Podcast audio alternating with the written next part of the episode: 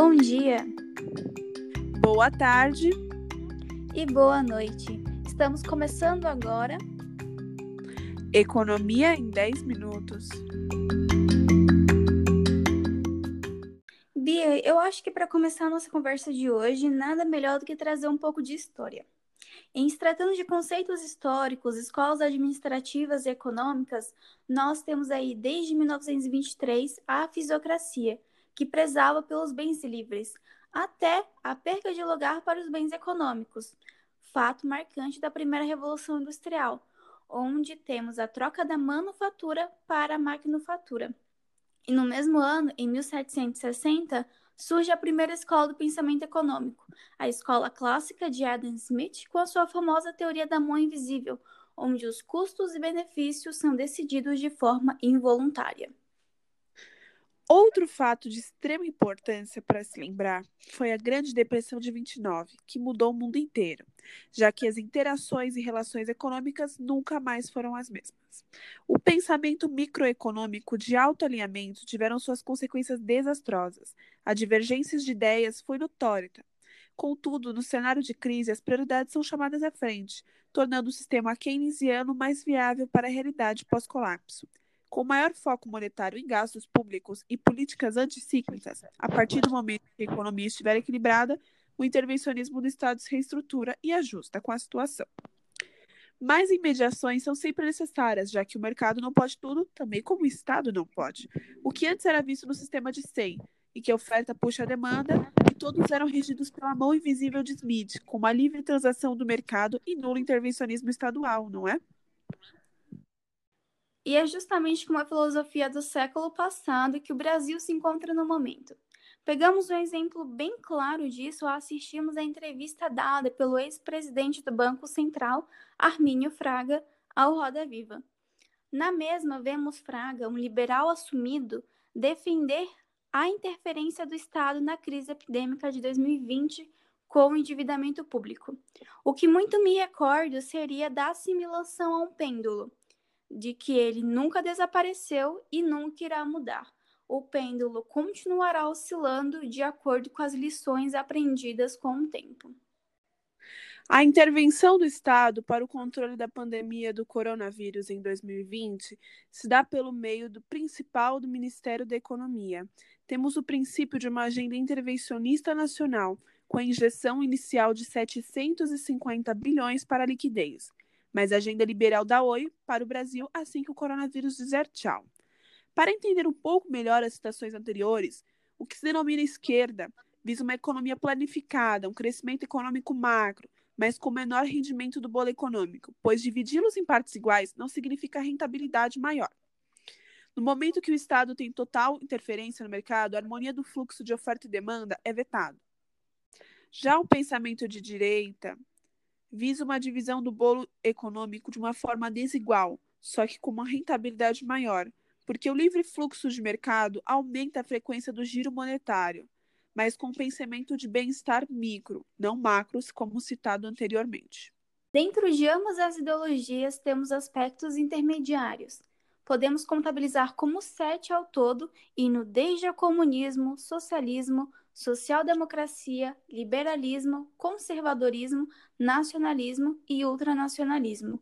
Quesitos como economia planificada, desigualdades abolidas, meios de produção na mão do Estado, liberdade política, moral e econômica, manutenção das instituições conservadoras e sentimentos nacionalistas permeiam as ideologias.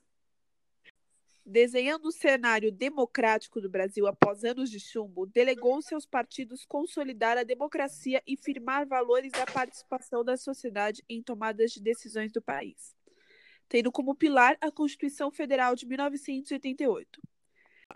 Desde então, a social-democracia vem atuando no Brasil com um período de estabilidade. Da eleição de Fernando Henrique Cardoso, passando por Lula até chegar em Dilma, e Jair Bolsonaro, com ideologias políticas que apoiam a intervenção econômica e social por parte do Estado na sociedade. Intervenções econômicas essas que praticamente foram a base da formação industrial brasileira. Desde o século XIX, nós tivemos diversos fatores internos e externos que estimularam o mesmo.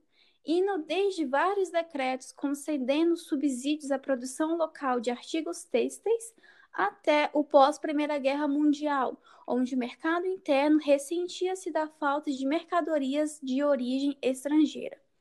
E até mesmo em 1880, nós temos a criação da Associação Industrial, onde grandes medidas a favor da indústria são tomadas. Acredito também, Bia, que a gente deve estabelecer uma menção muito honrosa aos muitos empresários imigrantes que vieram para o Brasil como comerciantes importadores, agregando grande valor industrial, e como, por exemplo, a gente pode citar aqui o Francisco Matarazzo.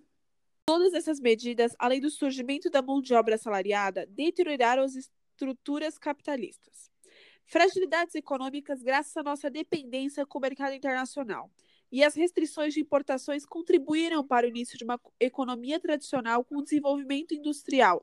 Finalmente saímos de uma economia mercantil, graças a Deus. Vale lembrar que o café faz parte excepcional da história do Brasil. E nesse momento histórico, a presença dele veio através de conflitos com os empresários pró-indústria. Em resumo, podemos considerar que por muito tempo tivemos os dois lados debatendo entre si com medidas políticas que agradavam mais um lado do que o outro, mas que no final os vossos interesses se tornaram complementares, já que a nossa indústria precisa do mercado interno para o seu abastecimento.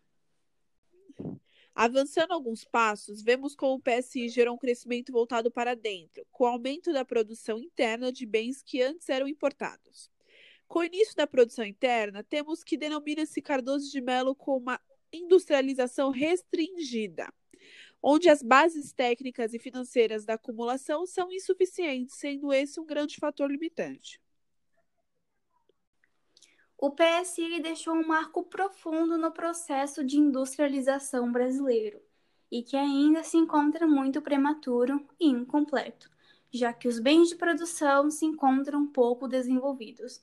Por conta disso, o início da desindustrialização se torna visível com o aumento de exportações de produtos básicos. A causa da problemática é um tanto quanto complexa, pois temos fatores que envolvem políticas cambiais, monetárias, crises internacionais e até as nossas relações comerciais com a China. E se torna um problema de grande urgência para o Brasil, pois um país sem indústria é um país fraco economicamente, não é mesmo? E como um país em regresso pode recuperar o tempo perdido e ainda pensar no futuro. Nós acreditamos que a nova economia está aí para isso. Um dos principais viés é a sustentabilidade, o conceito que envolve assegurar as necessidades da geração atual e próximas sejam realizadas criando uma harmonia entre natureza e sociedade. Muitos pensam que a sustentabilidade está ligada ao termo redução, mas na realidade a necessidade de retirar e repor, vem juntamente da necessidade que tenhamos de alguma coisa que pode nos produzir futuramente. O desenvolvimento sustentável realiza uma diretriz direta com o desenvolvimento econômico, ao criar um novo mercado. Repensar os modelos da produção atual em conjunto com a inovação cria uma nova demanda e aperfeiçoa as antigas, criando uma economia contínua e saudável. E fechamos aqui com o questionamento se essa seria realmente uma chave para o Brasil.